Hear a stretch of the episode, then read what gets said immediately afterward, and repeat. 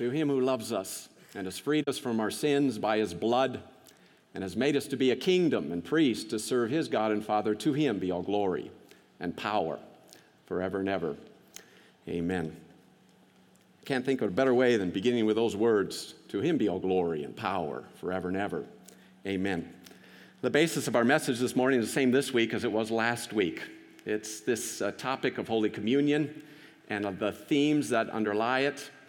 And we're going to look once again at the same little short verses that are phrased that we looked at last week. But let me read the context in which we are given those verses again. 1 Corinthians chapter 11 verses uh, 23 to 25. Follow along as I read those again and we listen to God speak to us. For I received from the Lord what I also passed on to you. The Lord Jesus, on the night he was betrayed, took bread. And when he had given thanks, he broke it and said, This is my body, which is for you. Do this in remembrance of me. In the same way, after supper, he took the cup, saying, This cup is the new covenant in my blood. Do this whenever you drink it in remembrance of me. Now, we're looking at specific portions of those verses. In fact, uh, two identical phrases do this in remembrance of me. And as I said last week, I'd like to, to translate those or rewrite those in the more technical way the Greek presents it do this in my remembrance. And we'll talk about that in just a minute here as to why that is. We'll do a little bit of a review. Last week, we looked at the, the, the half of the phrase in my remembrance. And uh, this week, what we're going to do is the other half, really two fifths of this verse, uh, do this. And really, in all honesty, I'm not even going to spend any time with the do because that's self explanatory. And good southern vernacular, I can tell you the meaning of that word get her done. I'm sorry for butchering the beautiful southern accent with my eastern Iowa accent, but that's what it means, right? Just do it. So I'm going to spend the next 25 minutes talking about this. And that's scary, this is. Not the this, but that a pastor can stand up here and talk for 25 minutes on one word. And all I can say is to you is my name is Mark Schroeder and I'm a recovering seminarian. In your defense, I hope you prayed for this message. For those of you who weren't here last week, I want to give you a brief overview. It'll, it'll be helpful, and I think it's important for that. And for those of you who were here last week, uh, what I want to say to you is, is uh, remember. We're going to talk, uh, begin first of all by uh, reminding ourselves how it begins. It begins with characteristic of human beings. And uh, we have capacities and we have needs. One capacity that we have is, is the capacity to remember. We've got the cognitive ability for us to think and remember past events, past people, people in our lives, past, past places, all kinds of things. We've got that capacity to remember in the past. That's something that we, is, is unique to human beings, and we can do. But then there's an, also a, a need that we talked about, a need that's at the center of our core, and that is the need to be remembered. Now, we've got lots of needs, but we're only going to talk about this one, or we only talked about one last week, and that is the need to be remembered. Now, the reason I brought that up is, is because in this little phrase, do this in my remembrance, we can translate that two ways. One reflects the capacity that we have, and the other reflects the need that we have. I can summarize the capacity that we have when Jesus says, Do this in my remembrance he could be meaning, and it's not completely clear in the Greek, he could be meaning the way it is we normally interpret it, and I think that's true. Do this in order for you to remember me. But there's also a possibility for it to be interpreted another way, in which Jesus is saying, Do this in order for me, that is God, to remember. And that gets back to those two parts. Because you see, when we come and we gather and we receive Holy Communion, if both of these are true, then we could say, This is something that should be a great blessing to me. It helps me remember, and that's good. And also, I can be affirmed if God remembers me at this time. We'll talk more about that a little bit later. The second interpretation you might be questioning and say, is that really possible? I mean, how is it that God can remember me? Or why would we say God remembers? I mean, it sounds a little bit strange. God is omniscient, He knows all things. Uh, does that mean God forgets? Well, we did a word study last week, and when we did the word study in the Bible, it showed us that indeed a couple of things that are true in this term remembering. It's not really talking about it in terms of the cognitive as we think of it, but really God is able to remember. And there's many verses that show us that God does remember. And in our word study, then, we also saw that it's, it's not so much a, that God forgets and brings to recall, but as He focuses in on something, that's the target of His cognitive activity at any given moment for some reason. Then we also saw a second thing that every time God remembered something, there was always some kind of response by God. And thirdly, what we saw last week is, is that it's okay for God's people to ask God to remember at times. And it's okay. Now, that's a summary of what we looked at last week in my remembrance. And wow, I did that in just a few minutes. Those of you who weren't here last week, you just saved yourself a whole bunch of time and a whole bunch of verbiage. But we do need to push on. And now we're going to look at the do this. Well, what is the this referring to? Well, it's referring to this simple little rite where God and his people come together and take bread and break it and distribute it and eat it. And then take juice or wine and distribute it and drink it in the context of the words that God has given to us. It's very short, very concise, very interesting, and what I'd like to propose for you, loaded with meaning and in fact, so loaded with meaning that to me personally, it's stunning. Absolutely stunning. So, what is this, or what is behind this, this? Well, in order for us to get at it, what we need to do is talk about relationships in the Bible, and particularly relationship between God and his people. In the Bible, in the Old Testament, God speaks about how he rela- re- relates to people, and he relates to his people in a couple of different ways. This parallels some archaeological discoveries that they've discovered in other cultures in ancient biblical times, but we aren't going to worry about that. We're just going to worry about the Bible.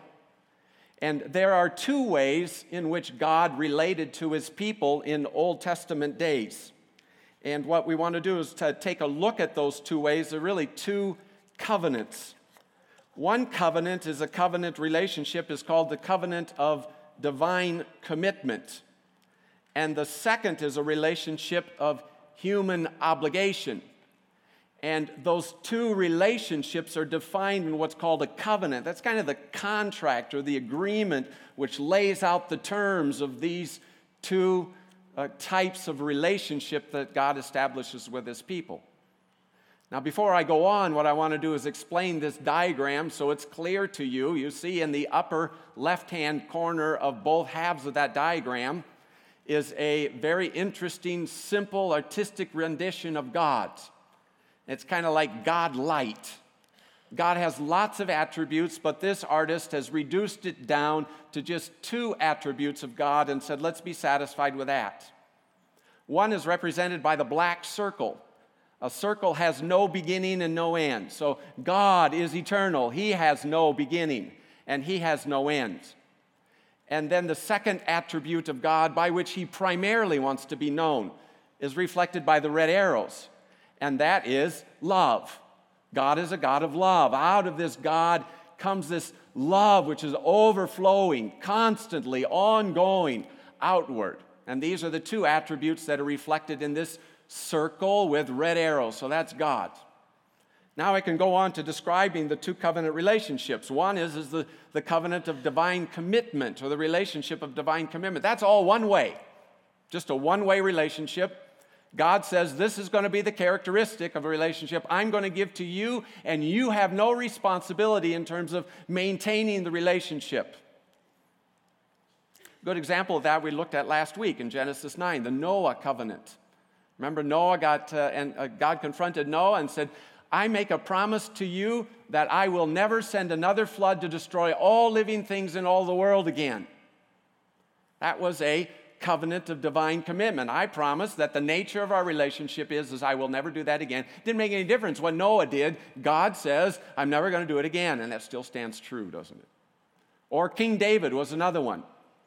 Uh, God said to David, You're always going to have one of your offsprings on the throne.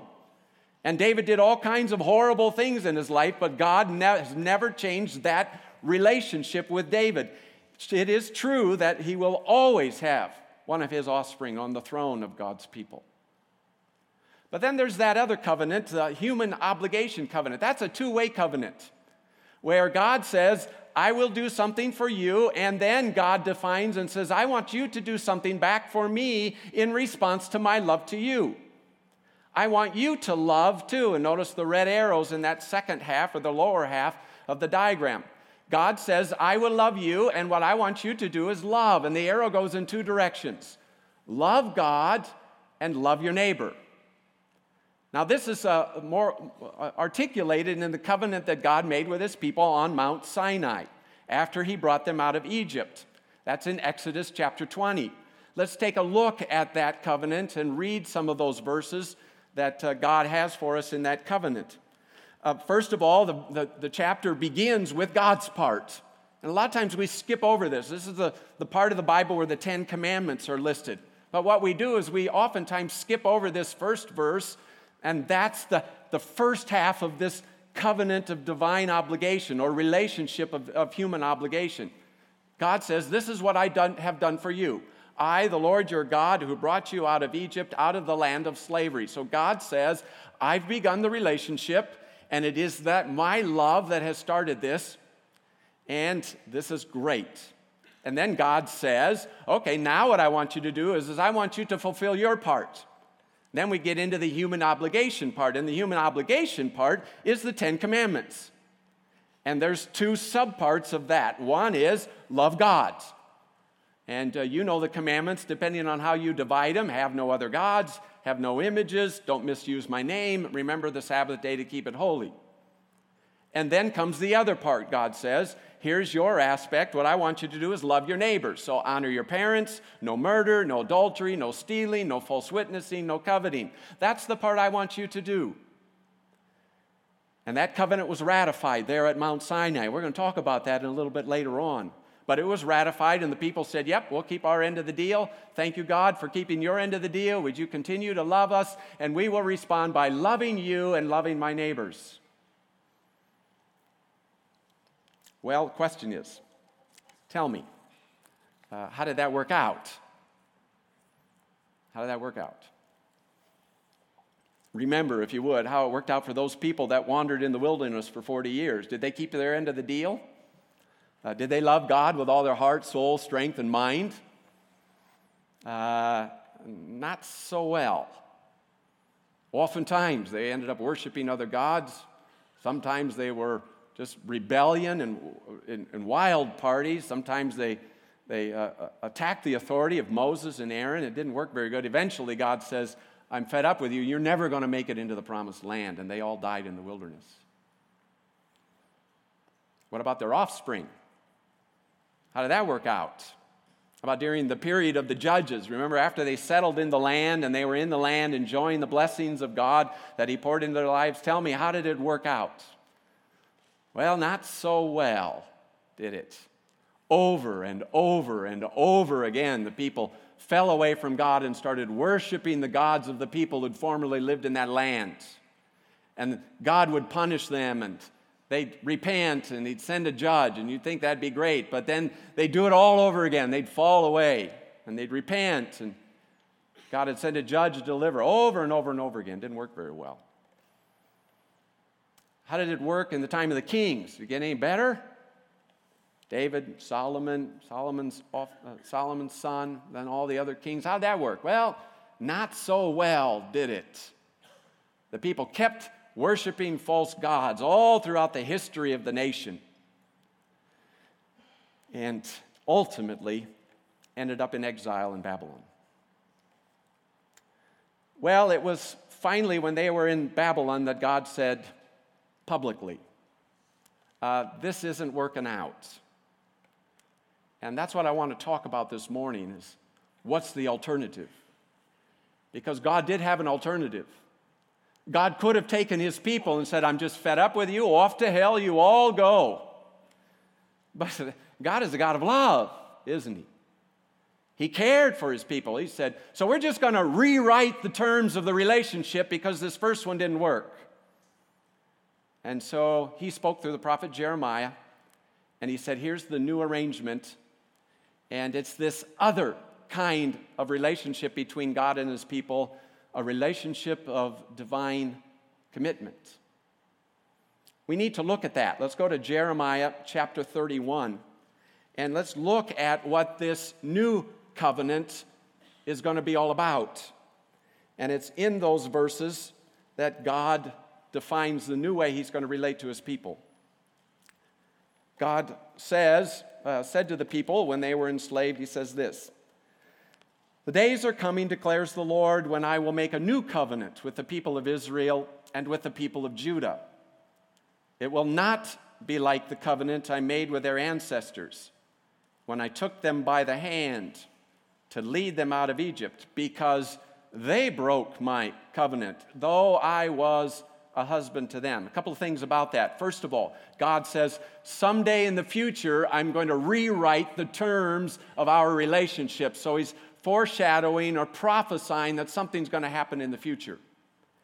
And what he's prophesying is going to happen is, is a new relationship, as I just mentioned, and then he goes on and he gives the context for that. The reason why he has to do that is because the people couldn't keep their end of the deal, even though God always kept his end of the deal.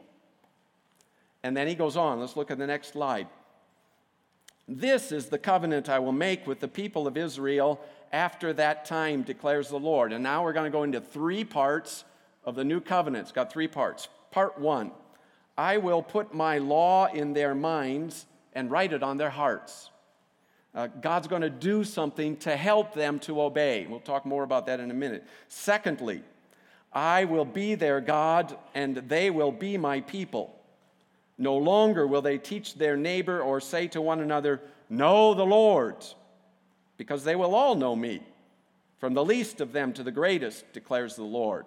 So there's going to be a relationship, God says here, between my people, and it'll be an intimate relationship. We'll talk about that too in just a minute. And then the third part, for I will forgive their wickedness and will remember their sins no more. That's part three. Now let's look at these three parts.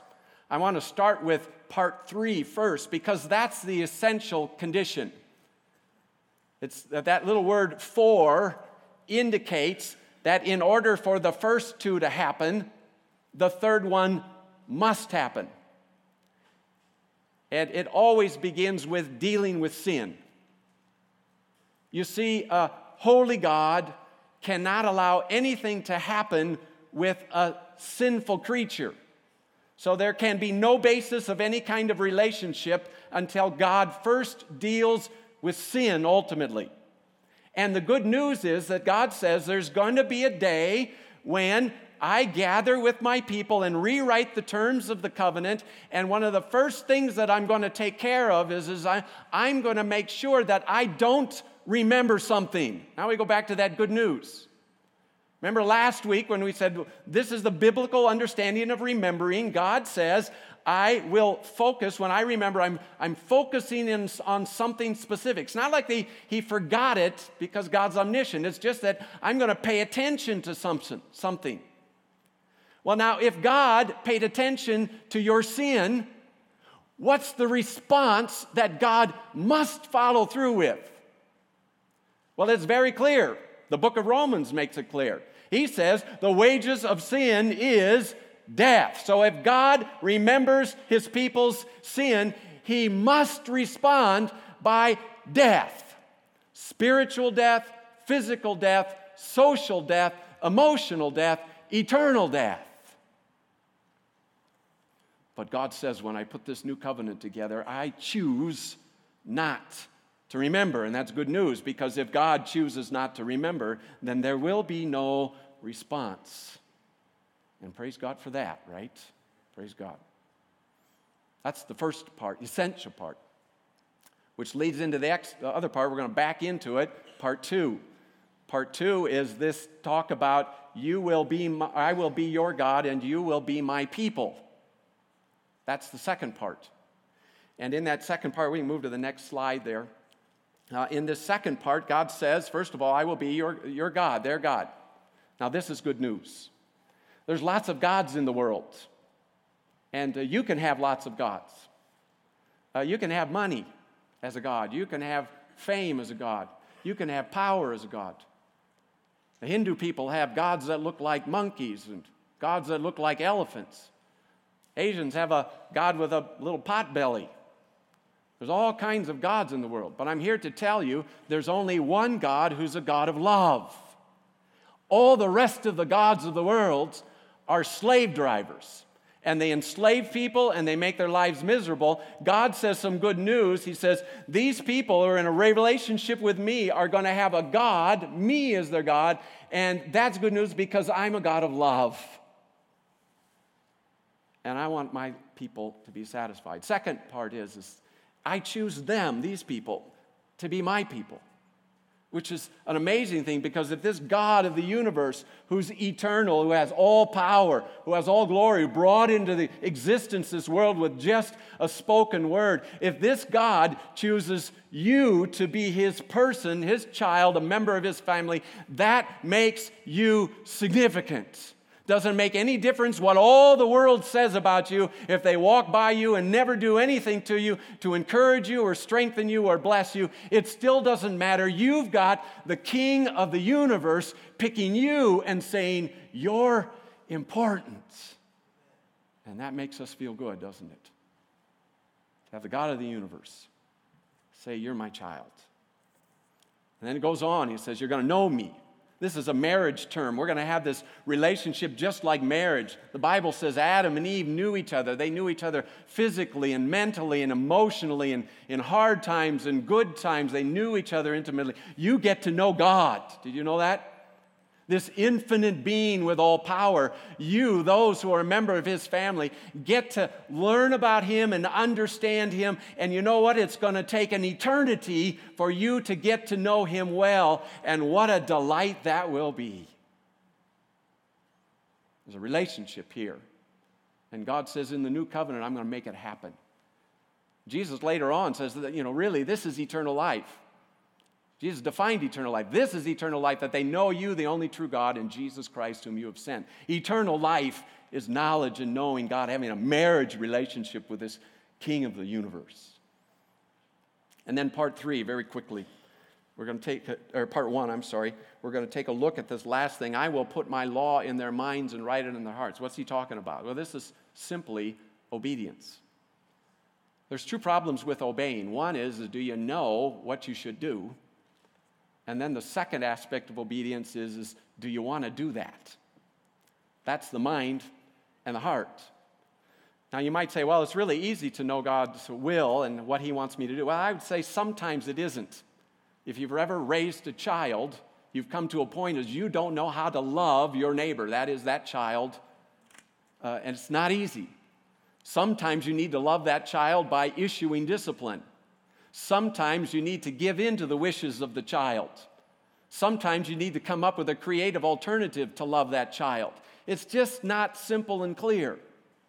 Same way with uh, working with the neighbors around you.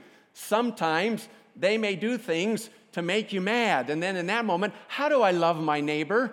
Well, sometimes I may need to speak to them and say, let's fix our relationship. Or sometimes you may need to love them by just saying, I'm not going to do anything. Just let it go. You know, it's just weakness. It's not easy to know. And God says, I'm going to come and I will put my law in their minds to help them understand what it is that they should do at any given moment. And that's a great blessing. And then the other part is in their hearts. That is, is uh, once we know what we should do, sometimes we don't want to do it. But God says, I'm going to take care of that too in this covenant relationship. I'm going to come and I'm going to engender in my people the desire to obey. And boy, do I ever need that. And I suspect you do too. So, those are the three parts of the covenant. We summarize part one is, as I will put my law in their hearts and minds. The second part is, is that, uh, um, let's move to the next slide here. Next part is, is uh, I will be their God and they will be my people. And third is, is I will remember their sins no more. Now, we need to move on here, but I have one last question for you. In this new relationship with God's people, who's responsible for completing part one? God. Uh, take a look at the verse. Who's responsible for completing part two? God. In part three, who's responsible for completing part three? God. You can't see the surrounding verses, but let me tell you what's the part that humans contribute in this new relationship between God and his people? Nothing. There is no obligation. Because if your relationship with God was contingent upon what you do, it would never work. You're no different than those people in the Old Testament days. And so God says, I've got to change the, the, the rules of the game. There's going to be a new covenant someday. And when that happens, I take responsibility for all aspects of the relationship. Well, I'm just about done. And we're just about ready to begin communion. And it's time to pull everything together. I need to talk about one more thing to do it, and that is, is how covenants were ratified in the Old Testament days. So we're going to look at that and then roll into communion. In uh, Old Testament days, there were lots of covenants, lots of covenants between God and his people, a bunch of them. But of all the covenants, there were only two that had a formal rite or formal ceremony in which God and his people went through this ceremony to put the relationship or put the covenant into effect. One of those places is recorded in Genesis 15, and the other is recorded in Exodus 24. Now, we don't have time this morning to read those, let me just summarize, and later on today you can go back to Genesis 15 and Exodus 24 and you can read it yourself, but allow me to summarize. The Genesis 15 uh, um, account or formation of a covenant, and approval, or ratification of a covenant was between God and Abraham. And this is the situation. God comes to Abraham and says, I'm your very great shield, I'm your reward, which means I'm going to bless you richly, Abraham. And Abraham understood that. But he was kind of nonchalant about that because he responded to guys said, Well, what good does that do me? I don't have any offspring. Are you going to take all these blessings that you're going to give to me and you're going to pass it off to Eliezer, my slave or my servant? And God takes Abraham and he takes him outside. Must been, it was at night. Has Abraham look up in the sky, and God said to Abraham, Abraham, see all those stars up in the sky? Your descendants are going to be that kind of a number. And Abraham heard that promise from God. And it said, Abraham believed God, and God credited Abraham with righteousness as a result of that. But then God goes on immediately after that, and he says, Oh, and by the way, I want to add to that, I'm going to promise to give your offspring a land. Now, very interesting response of Abraham. You'd think that Abraham would believe God and God would credit to him as righteousness. But Abraham didn't. He said, Sovereign God, how can I know that you're going to give my offspring a land? Well, I can just see God going like this, you know? It's like, you just believe that I'm going to give you offspring like the stars in the sky, but when I promise you a little bit of real estate, you can't believe that? But God didn't do that. Very patient, very loving, very kind. He says, Okay, I'll give you something to show you and reassure you and affirm to you that that promise also will be fulfilled. And he says, Abraham, go get me a heifer and get me a ram and a goat, and then also two birds, a dove and a pigeon. And all of a sudden, Abraham knew exactly what was happening. And Abraham went and he got the, the heifer and the ram and the goat, and he killed it. And then he did something interesting. He, he took the bodies of those animals and he broke the bodies. And then he set the bodies down opposite of each other with a, a path in between. and then killed the birds and laid them down there too. It was a, a messy business, terribly bloody and messy.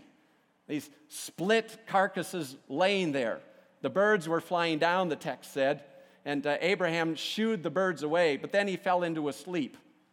And what happened next was is that uh, God came in a smoking fire pot and he passed between those dead animals. And he said, I promise to give your people a land.